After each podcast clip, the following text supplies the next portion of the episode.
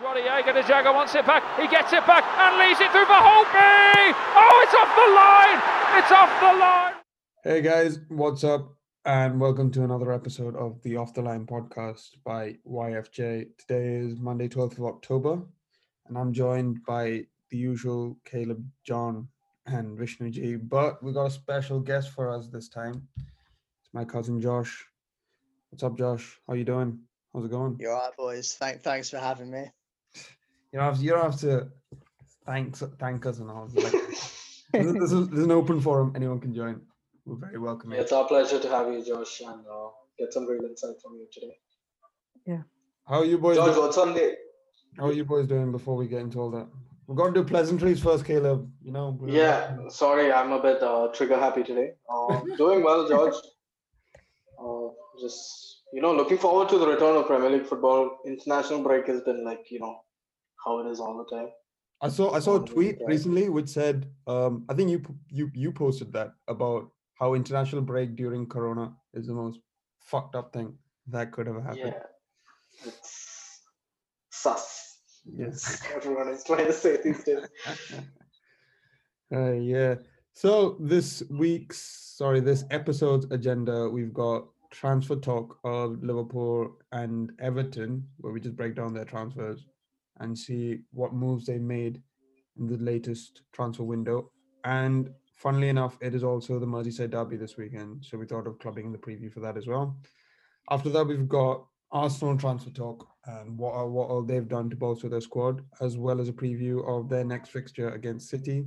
And finally, to round up, we've got the transfer analysis, transfer talk, sorry, of Wolves. How does that sound, boys? Sounds good. Looking forward to it, George. Awesome, awesome. I can hear the excitement in your voice. Anyway, uh, let, let's get right to it. Let's start off with Liverpool. Uh, they were very stingy at the beginning of this summer transfer window, or so it seemed. They gave off that kind of impression where they took a really long time to make a miserly bid for Thiago, considering his value and his ball playing ability and his performance in the Champions League final. But finally, they managed to secure him, and almost uh, almost a day later, they got Diego Jota from Wolves. Warm a surprising transfer. I want to start off with you, Josh, since you're a Liverpool fan. What what do you think of that those two signings, and as well as a couple of players that also left the club as well? Yeah, I, I think the main areas that were of uh, improvement needed have been addressed. I mean, um, it was evident that the the forward line, in terms of backup options, just weren't up there. I mean, the drop off from Mane to Origi, for example, is massive. So Jota coming in and being able to kind of do a job there is um, is really useful for the club. I think. Um, Thiago, I think was an interesting one. Uh, he kind of flirted with the club a lot beforehand, and I'm not sure it was kind of an essential move that we needed to make. But obviously, when you have a world class player like Thiago kind of calling out for uh, that Liverpool move, you've you've got to make it. He's easily top five centre mids in the world, so I think it is a perfect transfer in that sense. Yeah, definitely, definitely. What do you think both of them could bring, not just for the from a system point of view, but from their ability on the ball? Oh, what, what do you think is going to happen for the club since the arrival of those two boys? I mean, I think Thiago offers something completely different to the rest of the midfield. He almost controls that midfield, which Liverpool didn't have beforehand. I mean, Fabinho can play that kind of six role and can and dictate play from there. But Thiago's passing range and his ability to kind of dribble through and create, you know, space and opportunity is is much farther than anything that Liverpool currently have. I think in terms of Jota, Jota's a pressing machine and that's kind of ideal for what what Klopp looks for. And I, I think he's got that potential to get a lot more goals than the likes of Origi and Shaqiri, for example. So, in terms of if there was an injury to, let's say, Mane or Salah, Jota coming in definitely kind of fills in for that a, a lot better than the likes of Origi or Shaqiri would do. Yeah, definitely, definitely. I think the passing range. I don't. I don't think anyone in the Liverpool squad has the passing range that Thiago has. So definitely, Definitely, I that- think I think Trent comes close, but Thiago is just in kind of a league of his own for that. yeah, definitely can't agree more. Vishnu, what what do you what did you make of that Thiago performance? That cameo against? Ah, you can't say cameo actually. He had played forty five minutes of football, but against Chelsea, you you you probably saw him pretty closely. What did you make of him? Yeah, I think he came on instantly, looked very comfortable, very dominant on the ball. And I think he clocked the most number of passes, the whatever record they had uh, earlier. I think it was 75 or something in a half of football, which was pretty impressive for someone who hadn't trained even for a week coming into the game. But again, uh, for me, what interests me most about the Thiago signing is the fact that he instantly gives a different dimension to that Liverpool midfield. As Josh mentioned earlier, none of the other midfielders or even the other Liverpool players have the passing range that Thiago offers to the team. And Klopp in Liverpool have been playing a sort of 4-3-3 system, and although it has evolved all over the years, it's mainly been sort of fundamentally the same. Now with someone like Thiago, would we see a shift to something like a double pivot, which could be interesting in some games, as that was the role that Thiago used to play so well for Bayern. So that's something that definitely is uh, is something that I'm looking forward to over the season. Another area that they strengthened uh, is to buy Tsimikas, who's a backup left back to Robertson. And I think that's that's not something that you like look at the first eleven because he doesn't come into the starting lineup. But if you look at last season, if Robertson gets injured, there's not much cover at left back. You would probably have someone like a James Milner or even a Fabinho to slot in that place. But now they have a proper proper left back, and I think with respect to a squad, it's really important to have depth. And as uh, Josh was saying about Jota, he's really good at pressing, but I'm not sure if he uh, can fit in seamlessly to the system. Uh, he scored a couple of goals, but and he looked very impressive. I'm just waiting and watching on how good he can be over the coming weeks, especially if Mane is not able to play in the upcoming game weeks. But Yeah. Firmino's Yeah. uh, role has been heavily scrutinized. I think by a lot of people. I still like him as a player, and I think he offers a lot to the system. And it would have been probably ideal to find someone who could sort of slot into that role in time. Maybe I, I, I can't think of any names, but that's probably someone they don't have a backup for. But anyway, they look really strong and looking forward to Liverpool. Another deal I like to point out is how they sold Ryan Brewster to Sheffield for I think something upwards of 25. Yeah. Yeah. 25, yeah. Yeah. Yeah, for someone who hasn't played a lot of Premier League football, maybe what a couple of games at max to get I more than think 200 so, million. I, Yeah. I, I I don't even think he's maybe yeah. Yeah, a couple of two, sub- substitute appearances, right? probably, Nothing more yeah, than that. Nothing more than that. No. yeah to get some someone like that sold off for greater than 20 million 25 million as you said is a very good deal and i think uh, they have a buyback as well which is so which makes me question why sheffield even bothered sure he's a great player and backs a potential but if he starts to show any glimpses of that i'm sure liverpool will go back and bring him back to liverpool so that's a good deal as well Yeah, definitely, definitely. I, I think the whole Firmino situation is particularly worrying because if he does not have a good game, then our fallback option is to have an out and out striker as Origi, and the the drop in quality is insane. The second Origi is on the pitch, he feels like he doesn't belong there, unfortunately. And I, I don't know. He he comes up in these big games. I think I can give him that much. I think anyone can give him that, but on a consistent basis, on a consistent level, he doesn't really match the levels that Firmino can give on a pitch. So it it is worrying. They tried to mold Taki, Taki Minamino, into this sort of false nine, number 10 striker, weird amalgamation of a player. I still don't know his role in this team, but it doesn't really come out in the Premier League. It comes out in cup competitions, Community Shield, FA Cups, but then usually against weaker opponents. So I'm not really sold. I'm I'm very happy. I'm probably the most happiest as a Liverpool fan when I see him perform because I don't think he's got his fair share of you know honors as a Liverpool player in the sense of game time and performances that he can be proud about and obviously the goals and assists uh, still yet to have a goal com- contribution in the Premier League. So I i- it is weird. It's weird that we still don't have a proper replacement for that and why we didn't go for one. Also, the whole centre back issue was also something that we faced with Yeah, I was just gonna ask you, like, what do you think about the centre back options? Because clearly, if you look at the Villa game, they were targeting that right hand side with Joe Gomez and Trent. So maybe yeah, I- that's also something. I mean, More honestly, than anything else, uh, George, if I may cut in there, yeah, uh, sure. I want to know your opinion about like what moving forward would be the Liverpool midfield three, as Fabinho has looked way more comfortable in the centre back role um, when Gomez looks so shaky. What do you see happening with that midfield three uh, in the future? Yeah, honestly, I I I don't think he's going to transition Fabinho into centre back anytime soon on a permanent basis.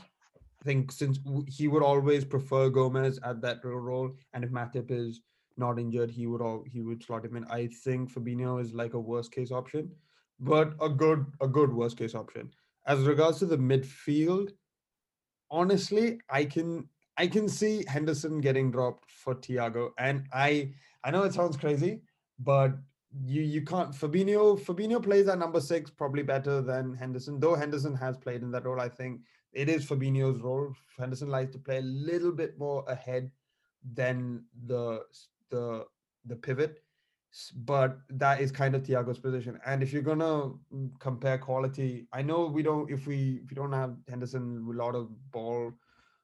You, the, the rate Yeah, that's that's what Henderson's game is totally about, right? He like Yeah, he just adds a different dynamic to that team exactly that lifts the entire squad. So Exactly. So you're gonna have to choose whether, or you're gonna have to drop Fabinho, make Thiago into, uh, you know, a proper CDM, uh, a pivot and ball-winning pivot, which means that he can't really press that high up, and you kind of you don't you don't get to unlock that that kind of realm of Thiago's play where I, I know that he can switch the ball really well, but there's a whole different game where once once he's on the front foot, he can dribble out of situations. He can make those forward passes that sometimes I just feel like we don't do it as a Liverpool squad. We try to just look for the wide option and we don't have that penetration. Keita's there for that, but as of late, his form is been is dipping. So yeah, no, do Liverpool- Liverpool fans actually rate Keita as a football player? I'm not really sure. He's looked pretty you want to average since he's come in. you want to take that away, Josh? Yeah, I mean, I think Keita came in with uh, bags of potential. His performances at, at Leipzig were were incredible. Um, he's taken a while to kind of adapt to the Premier League. Uh, he's bulked up a lot recently. I, I think it's it's just a matter of match fitness, to be honest. I mean, when he's on his game, he's incredible. I mean, he he's his dribbling ability is um, it's really good, and he can pick out that pass, which I'd say a lot of our midfielders can't in terms of you know trying to drive forwards and um, penetrate that defense. And obviously, Thiago coming in, he kind of offers that to a, a higher quality. And so it'll be interesting to see if Keita does um, still f- kind of slot into that midfield and get that game time. But I, I do personally rate him. I think he has um, a good amount of potential for the future. I think it is more an issue that Klopp doesn't seem to trust him, uh, whether that's kind of a, a defensive um, positioning that that he doesn't see Keita having a good good amount of strength in, or uh, if it's a matter of consistency, I don't know. But um, I'd say with time, Keita will slowly adapt to that position, and um, he'll he'll hopefully start to to get a bit more of a run of games, and hopefully we'll see some some form pick up. But I, I do think he's got that potential. Yeah. Fair. Yeah, and and when I think Vishnu touched upon this about the whole four-two-three-one formation. So if you were gonna have like a double pivot formation, then he would probably transition one of the midfielders into sort of like this number 10 role. And you saw and we, we mentioned this on the pod before, but we saw glimpses of Wijnaldum doing the same against Chelsea, where he almost scored. He was in he was very in high up, he was in the box, and he actually got the ball off from like a deflection from keep one of Kepa's saves, and he just switch put put it wide. So um, so yeah, so that also could be an opportunity. But then if he does do that, um, you probably can't transition every single midfielder that we have into that role. So we become pretty, uh, what is it, dependent on a starting 11, and we can't have that much rotation. Anyways, enough about Liverpool. Let's talk about their rivals, Everton, who've also made considerable moves during the transfer window by bringing in the likes of James Rodriguez, who I personally thought, and people have quoted me on this, who would be an absolute shambles in the Premier League, but I was wrong. You were humbled. I will prove wrong. He humbled you. I, I was humbled on every single game week. Man's put in some insane performances week in, week out. And I know it's just a start, but yeah, I, I, don't, I don't see it going down anytime soon, as well as strengthening the midfield with Allan and Doucouré. So, Caleb, you Oh, you also did go a little bit suspect on Allan as well, didn't you? I did. was that He, just- he, he was kind of old. was plus you, right? Eh? plus he's, Yeah. a, plus he's a Serie A player, and like I thought, yeah, he probably passes prime. No, know. he's completely slotted into that role perfectly for yeah, Everton. yeah, that's credit to Ancelotti. Yeah, take it away, Caleb. What, what are your thoughts? I feel that? like I feel like Doucouré is not even getting the credit that he deserves. Like uh, ever since the first game, I did see, I did watch that game very closely. After that, not too much. Uh, did see them attacking really well, but Doucouré has been like you know, just mopping everything up and uh, you know starting them off on the right foot so they can transition into attack, which has obviously led Calvert Lewin to have also such amazing success in the Premier League and. Uh, in international football as well as we've seen the last last weekend. So it's going to be interesting to actually see the midfield battle against Liverpool. Um, like I mentioned before, I hope Everton does do well. And like going just based on form, they probably look like they are favorites for this game, which sounds absolutely insane thinking about everything that Liverpool's done. But after that that humiliating performance against Aston Villa, Everton should probably be really confident going into this game. Josh, what do you think about this Merseyside derby in particular? It's completely different dynamic that we've seen. Yeah, past. I'm not. I'm not particularly excited for this one. So Liverpool at Liverpool at Goodison has always been a a tri- tough nut to crack. I think Klopp has found it difficult. Um, even Marco Silva's shambles of a squad would have managed managed to pull away with that from that game with a point, and not undeservedly so. They used to put in solid performances. So I I know all the Everton players are going to be really fired up, especially since we've come off from a seven-two loss. They're they're really going to get in on it. What do you think, Josh?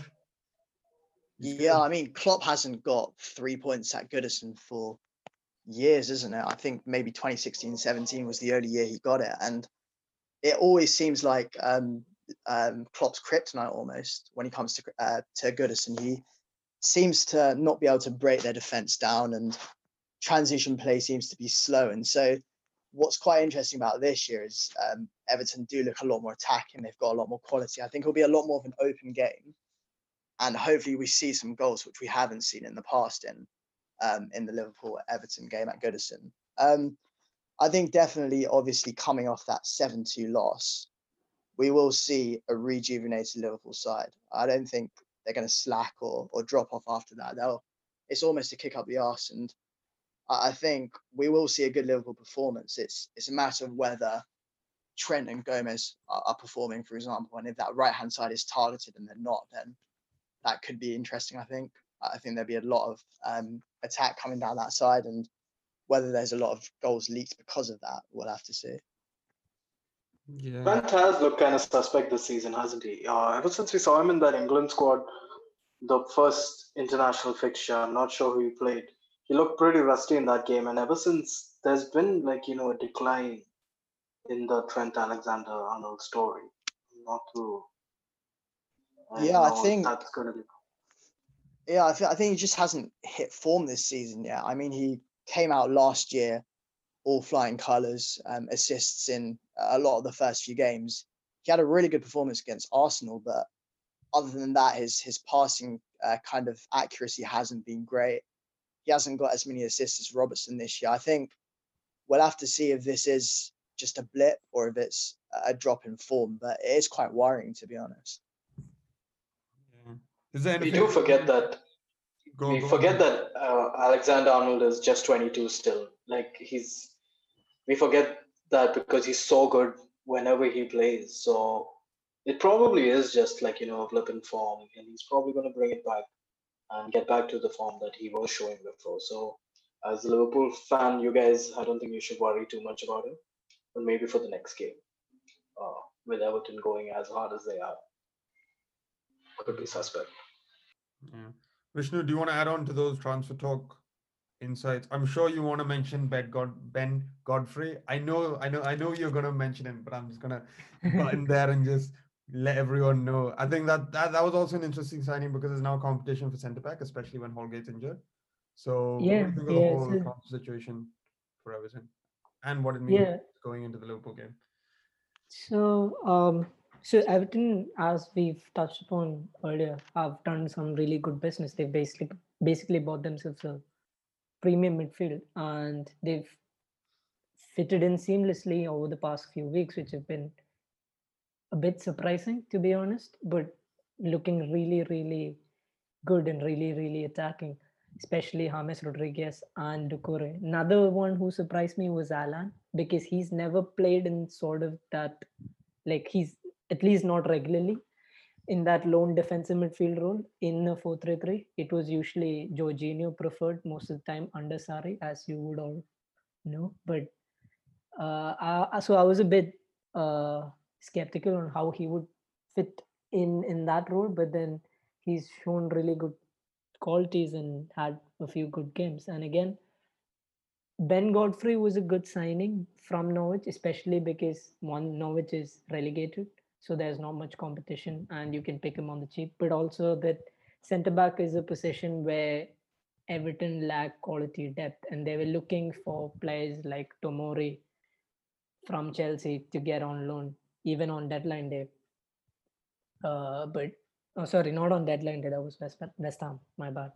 They were looking on looking at Tomori earlier in the transfer window to get him on loan, but it did not happen because Tomori decided to stay at Chelsea. So Godfrey was sort of the fallback option, and in the end, they ended up getting him. So I think, uh, I think they did good with that. And but the thing I what worries me most about Everton or a weak link in the squad is certainly Pickford. And uh, if Liverpool can get enough shots, which I sure hope so, they would score goals because Pickford's had an awful season so far. And to be honest, he hasn't been great even in the past few seasons as well. He's had good games. He sort of reminds me of Kepa in a weird sense, where he is short but very agile and has a good has good reflexes, but he's not commanding in the box, not physical enough, and makes a lot of errors. And Has Kepa had good games? Yeah, he had a good season under Sarri. Is A whole season. Yeah. Yeah, I- Until that- until that debacle at the FA Cup, right? Or was the Yeah, other- yeah. So that was sort of the the Premier League. low the point. point, the of tipping point. Yeah. Yeah. And Everton did look to bring in keepers, and they eventually did bring in Robin Olsen from Roma. But just I have no idea who this guy is, but reading up about him, he apparently has a penchant for making a lot of errors. So I don't think that's enough competition to even dislodge someone like Pickford. Yeah, I was really surprised yeah. as well. They were they were linked with the likes of Romero and Gazzaniga on, on deadline day, Exactly. and the fact they opted for Olsen. I mean, I, it's probably that they weren't able to get the other two, but the drop off in quality from those two to Olsen is quite big. So Yeah, I think Romero or Gazzaniga, both proven Premier League quality players, would have been much more impactful rather than someone like Olsen. I think that was just a sort of desperation signing towards the end. And because apparently United were not willing to let go of Romero on a loan, which sort of scuppered the deal. So yeah, I think keeper is definitely a worry for Everton. That might be something that Liverpool look to target in this game. Yeah. Anyways, moving on, we've got next up is Arsenal, who did some moves on deadline day, and as well as getting signing a new contract for Aubameyang.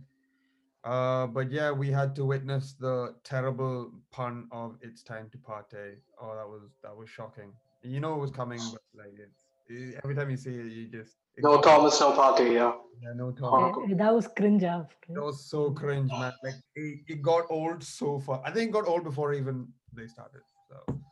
So, so Because of those Arsenal fans using these lame hashtags. yeah. Anyway, wasn't wasn't the Aubameyang one Yo Pierre? Yo, Pierre. Oh. Even even better than uh, no Thomas, no party. I love that one. Big fan. Big fan of that. Anyways, yeah, Uh, my what I felt about Arsenal and their you know their business. Most importantly, what I who should be worried about this is Pepe, because Willian has come in. He's looked okay. Uh, the first game he was absolutely excellent. After that, it's been kind of whatever. Even even then, Pepe should be worried about his place in that squad because he's been absolutely average since he's come in. No one really talks about how bad Pepe has been he doesn't get enough stick for it. If he was playing for United, you know that he's going to be trolled every day of the week. So Pepe should be really trying to up his game there. Another interesting deal is they uh, managed to get Ceballos back on loan. I I feel like Ceballos has always looked good in Arsenal shirt. Sometimes, yeah, he has his uh, bad days, but all Arsenal players do. It's just one of those things that's in their DNA, right? So, although um, I'm glad to see actually that they have, you know, done some business to fix that defense. Because my goodness gracious, that defense was absolute shit for how many seasons now. So Gabriel looks good. He looks like a really good signing, and hopefully he can kick on from that and uh, not become like all the other Arsenal defenders. What do you guys think about? I think the most important deal for Arsenal was keeping Aubameyang though. All the other deals are just secondary. Yeah, definitely. I, I love the Willian deal. It's it's the the the way that he slots into Arteta's system is brilliant, and how he tucks in narrow. Even though he's a winger, he does get pretty narrow. And Arsenal haven't done this in a long time, where they have wingers that get that get, tuck in narrow. And and Arteta's taken a lot from Pep in terms of, you know, having attacking with five five people. So Pep usually does it with his wingers and his midfielders, but Arteta has more of a Liverpool-esque attack where he pushes his fullbacks high up. So that does mean that his wingers, like Willian, like Aubameyang, are, allowed to get in more narrower. And I, I love that Willian can take up this role because I think he's so deadly when he gets in narrow, more than he is on playing out and out on the wing. So I love that. And yeah, Caleb, I completely agree. The high, I think the highlight of this transfer window was that they were able to keep Aubameyang. That was no, though he wasn't a new signing, just the retention of him has really, you know, put this club still where it is. Not not that it's anywhere. Relevant. They're kind of relevant. Um, George, George. Although I just want to ask you this: uh, since they're playing City this this weekend, do you think Willian is going to cause problems to Benjamin Mendy, who you're a huge fan of? oh, I love it. Oh, I, I absolutely hope so. I absolutely hope so. I, I hope he pulls down his pants and that we can all see it. Yeah. But yeah, so sorry to get sidetracked from that. But yeah, Josh, what do you think about the the whole Arsenal situation and the different signings from all across the, the pitch? Yeah, I think obviously that defense has been an absolute mess for the last few years. So it's nice to see them slowly trying to improve that. I agree. I think Gabriel's a, a brilliant signing. I think he's got huge potential and he's looked really good from what we've seen so far. Saliba coming in as well from that loan. I think he's really developed at um, St. Etienne. And I think he's going to add real depth to that defense. And I know Arteta's not really played him too much so far, but from what I've seen, I really rate him. I think he could be a top class defender in the future. So I'm excited to see what he has. Obviously, Thomas Partey as well. I think he's probably one of the best in his position in the world. And so the fact that Arsenal have kind of highlighted that they did lack in that position. Obviously, they had Torreira, but Arteta doesn't seem to trust Torreira too much. And to kind of to fix that position and bring in someone that's of such high class is obviously adding a, a lot to that. I do think they're still kind of short on the midfield. I would have liked to see Aouar join them. I think he's a top top player as well, and he would have brought something different to that midfield in terms of kind of driving forwards and uh, the passing range that he has as well. But Arsenal have done a great job this window. I think if they hadn't got Partey, then it would be a bit more questionable. But the fact that they were able to secure him kind of changed that for me. Yeah, definitely. You know, when I'm looking at the Arsenal signings individually, they all sort of make sense, and I like the players they brought in, and even the Aubameyang extension sort of makes sense. But when I'm looking at Arsenal as a squad and where they would go in the future, it's sort of concerning in the sense that I'm not looking at when I'm looking at Arsenal right now. Are they a Champions League team? Are they a top four team this season? Maybe. And the most important players in their squad, be it Willian, Aubameyang, uh, David Luiz, and all those players are old. And when you're transitioning from an old squad to a new one, you sort of build your squad around a younger core of players. But in this window, especially, you've seen a longer you've seen longer term deals given to sort of older players, which is a bit concerning for me from a squad building point of view. But again, they they're really good players in their own. But from a squad perspective, it is slightly concerning and might be something to relook at in further windows. Even Thomas Partey is, I think, 27. So again, in a couple of seasons, he'll be pushing 30. What are they going to do then? They'll have to find someone else. And again, it's not ideal when you're transitioning from managers and sort of I think now Arteta looks to be the one to with or appointed with a long-term point of view. So maybe you should have started or tried to start with a younger core of players. But yeah, that's a slight worry. But looking at the players who've come in, especially Gabriel, is someone I think eh, will be really good. With respect to Saliba, he is he has bags of potential, but I think the plan was to get him on loan for another season, which didn't materialize, and they're sort of stuck with him right now. He's been omitted from the European squad. Don't know what's going to happen there. Or are, are they going to loan him to a championship team, or are they going to uh, use him as a squad player or something that's left to be seen? But yeah, that's that's a slight worry as well. But overall, they look a decent squad and way better than how it was last season. Yeah, yeah, I'm that that midfield, like Josh mentioned, that there isn't much attacking presence. There isn't much penetration. Dani Ceballos does offer that, but I think he's the only one in that midfield that really offers that, you know, directness from that part of the pitch. So, and he did he did show that during the Liverpool game as well.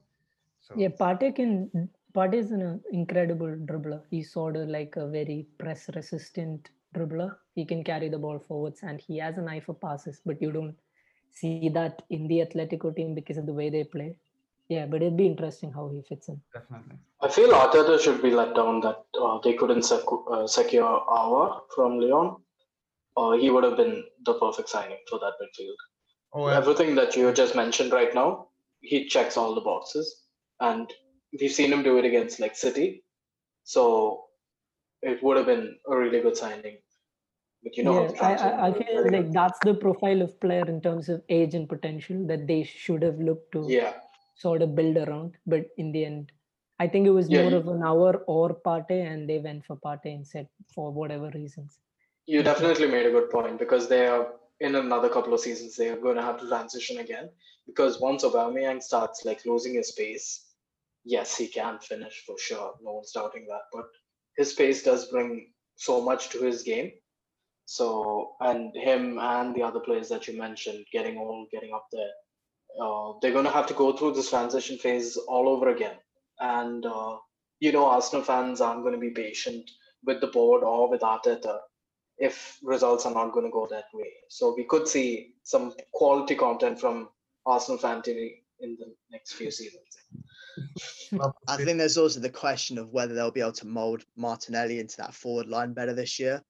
I, th- I think he's he's got great potential as well, and uh, he's a he's a high quality player, and so hopefully he can he can kind of fill in for Aubameyang where where necessary.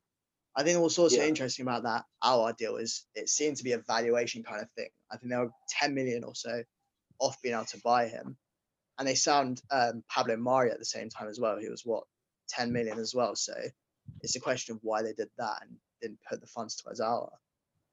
Yeah, a lot of questions were asked regarding those kind of deals, especially the deals for Mari and Cedric Soares, because of their close links to their agent. I think it was Joorabchian, Kia Joorabchian, with Arsenal now looking at players from particular agents. They've sort of drifted from sort of a high scouting analytics recruitment to the, a new agents in contact based approach.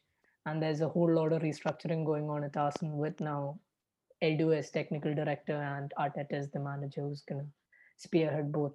And I think both Mari and Cedric Soares are uh, clients of Joorabchian.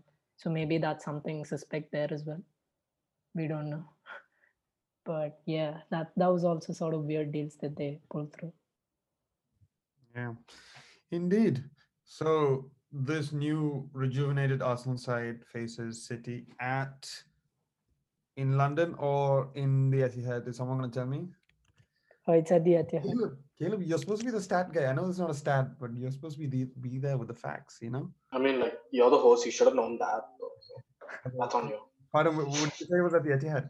It's at the Etihad. Yeah. Is at the Etihad. So we got so repeat. This new rejuvenated Arsenal side is gonna face City at the Etihad. Caleb, what do you think of this matchup? We're minus Mendy, if you if you can. No, no, the Arsenal going to get absolutely smashed. So can't wait for that. Uh, but I don't like watching City win, obviously. Although they just, I feel uh, De Bruyne hasn't, you know, been at the peak of his powers this season yet. Again, that is that's the key word there, yet, because he can turn any game on its head. So if De Bruyne gets enough time on the ball and he can find his uh, the forward line, then it's GG's for Arsenal and uh, City are going to probably going to take the win here. Uh, I would like to see Willian absolutely rinse Mendy, and I think that's something that they should look to exploit because he's looked horrible in all of his games. Like Wolves completely uh, had his pants pulled down most of the time. Adama did a good job on it, so that's definitely a point to exploit there. Yeah, I mean, they really struggle against Leeds, especially in that second half. I think defensively they, they look very frail. Um, Mendy especially. Um, Laporte doesn't look anywhere near as good as as he has uh, in the past, and without a, an out and out striker, Aguero and uh, Jesus both out, I think it could be a worrying season for them, to be honest. Yeah. Vishnu, you want to draw some parallels between uh the last time Arsenal and City faced, which was in the FA Cup, which Arsenal got the edge over his, you know, his master, so to speak, and Arsenal won the cup tie. Would you think Arteta is going to employ the same tactics that he used back there? Yeah, I think uh, it'd be an interesting game because the way they are both, or at least philosophically, in terms of tactics, tactics they both come as similar as you can hope, and especially after Artet- Arteta's tutelage under Guardiola, they sort of like read from the same book, so to speak. And Arteta's already got one over Pep, as you mentioned, uh, and he might look to employ similar tactics, but I'm not really sure because City are probably going to play slightly different systems. So instead, it it looks like 4 2 3 1 is the preferred go-to formation until at least a striker is back for Pep, and then I think Arteta would sort of tweak his system a little bit so as to combat with. Uh, but I can't see Arsenal winning here. I, I still think City would be too strong for them, uh, unless again, like they can get some joy down that left hand side of City where Mendy has been targeted in the past, and even in this season, might be the shape or might be the personnel that they have at their disposal.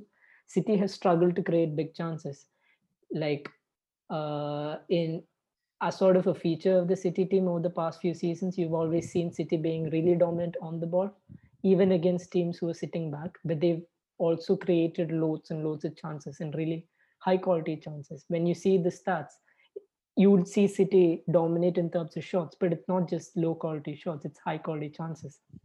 And that is the reason that they've averaged so many goals over the past few seasons. But that's not something that you're you're seeing this season, and that's something worrying from a City point of view.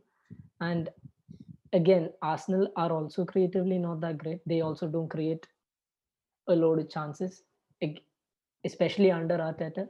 And I think that's something that people overlook. But Arsenal don't really create much, even against the lower teams. They don't create a lot.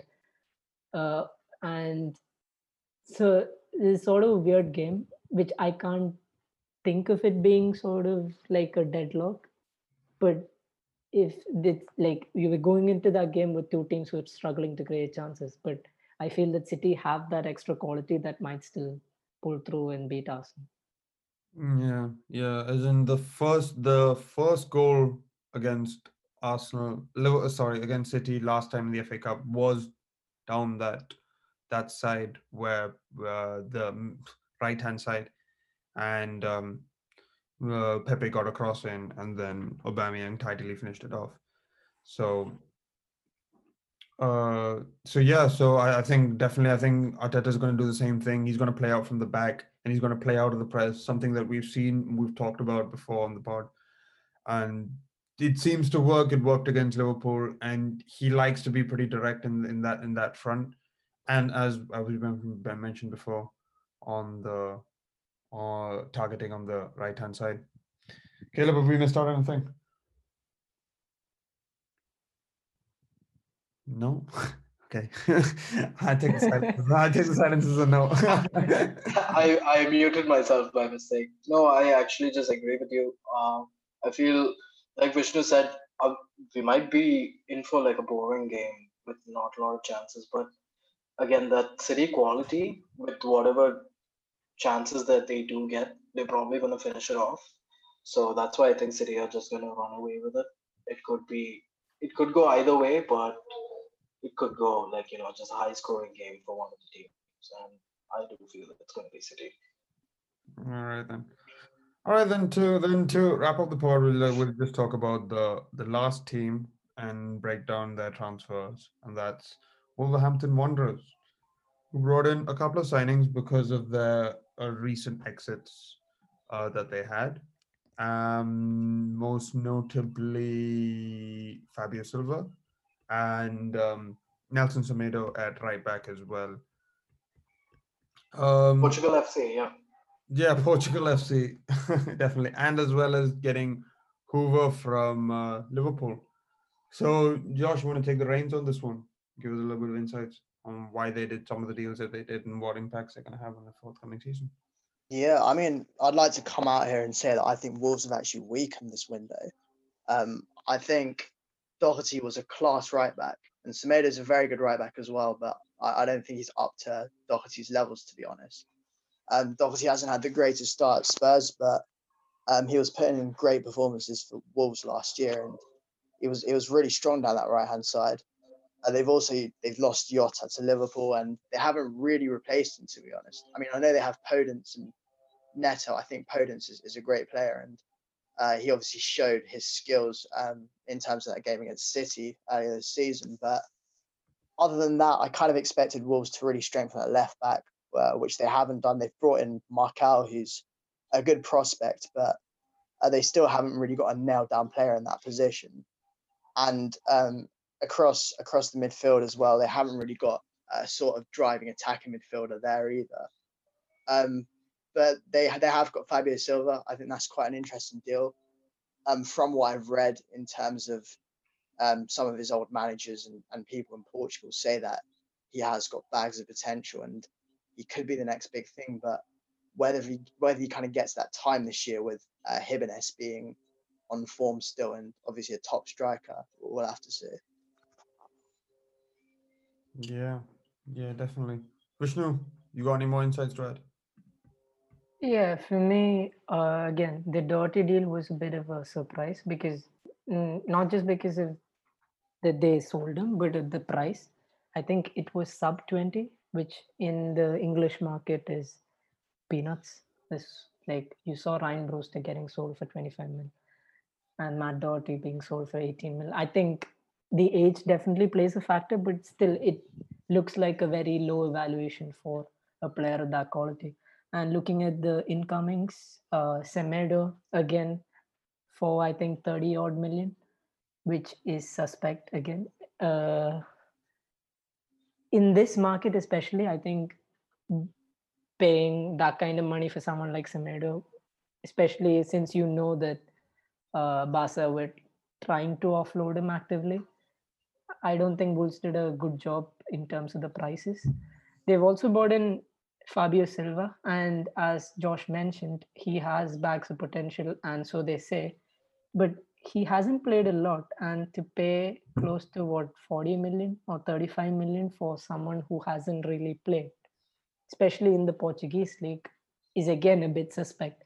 And I want to circle back all that suspect to how close Wolves are with Jorge Mendes, the super agent, and how much of a role he plays in the day-to-day uh, recruitment activities of Wolves. So that's probably a definitive factor or deciding factor in the incomings and outgoings that Wolves have done. So as you see, as Caleb mentioned, Portugal FC. So Jorge Mendes is has played a very very active role in making that transition. Again, Nuno is also Portuguese and also a client of Mendes, and we're seeing again with Arsenal and Wolves a sort of dependence on these super agents to bring in players, which I'm I don't really agree with. I think that's not great because of the pure conflict of interest that these guys could have. So, but Wolves again, uh, I heard Nuno in one of the press conference saying that they're gonna transition to a more ball playing, possession based system rather than the counter attacking system that they were playing uh, last few seasons. But they were incredibly successful with. So this transition seems a bit odd, but then uh, Wolves have tried, but not it. It hasn't worked so far. They struggle to create chances and get results, even against a subpar defense like Fulham last week. They didn't create a lot, and in the end, sort of got a one 0 victory, but they weren't convincing. So I'm sort of wait and watch on Wolves this season from what we've seen and I, I can't find any really good deals that they've done this season. Mm, Yeah, I think the the me me and Josh have talked about this about the whole Hoever deal and how he is actually a very versatile player. So for his age and for his price, I think it was around 10 odd million. That was probably the best deal that they've done in terms of the value for money, especially as you've highlighted how expensive Semedo was considering his age and also his how Barca stance on him was as as well as Fabio Silva's. Uh, Hoever is one of those players that can play almost any position in the back four, and to get someone with that kind of potential and with no buyback, I think, right, Josh? I don't think there was a buyback on that deal. Yeah, just a sell on clause. That's it. Close, yeah. So for that price and for that age and for that versatility, I think they've done a really good job. I, I don't know. He probably does not have any prem experience. So it'll be interesting to see how Nu- Nu- Nuno uses him and if he offers him a role into that squad. But yeah, I I agree with you. It was a very shady uh transfer season, transfer window. Sorry, for Wolves. What do you think, Caleb? Anything else you'd like to add on before we close it off? Yeah, I just wanted to touch upon the fact that, like, you know, these Portuguese clubs, they make some really good deals. If you just think about the deals that happened this season, Fabio Silva, the Rúben Dias deal as well. Last season, we think about uh, in January, the Bruno Fernandes deal and the João Felix deal. It's been happening for so many years. The Portuguese teams, they bring in a lot of money for these players. Uh, as far as back as, uh, you know, Di Maria and Matic as well. I don't know, like in terms of this being a transfer episode, I thought I should just bring that, up, you know, to point. Like it's very similar to how the English market works as well. Like the English players have the tax on them where they are more expensive. I feel uh, they're doing something really good in the Portuguese league, and they're building these players up, selling them for high prices, and that cycle keeps repeating. Uh, it's a good good start for I think budding players, Portugal is.